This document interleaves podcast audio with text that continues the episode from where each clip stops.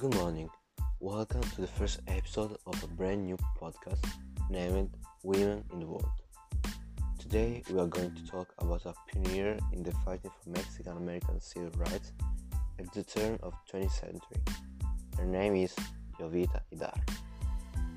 Against the backdrop of the Mexican Revolution, she worked for a series of newspapers. She began her career in journalism at La Crónica, the Chronicle English, her father's newspaper in Laredo, Texas, her hometown. During the first Mexican Congress, which met the week of September 14 to 22 in 1911, Idár was elected president of the League of Mexican Women, a feminist organization. In 1940, Idár continued her groundbreaking journalist career at El Progreso Progress newspaper.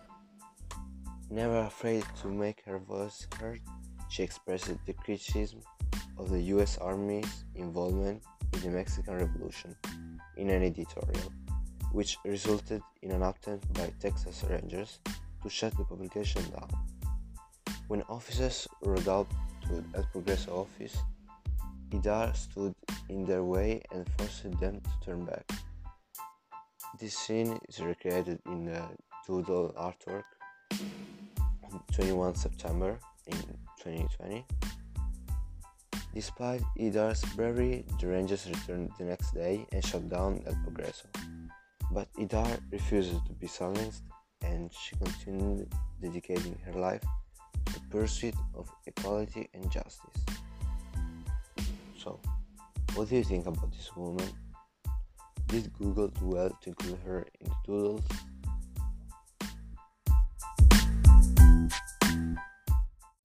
I hope I managed to entertain you in these few minutes and see you in the next episode of Woman in the World.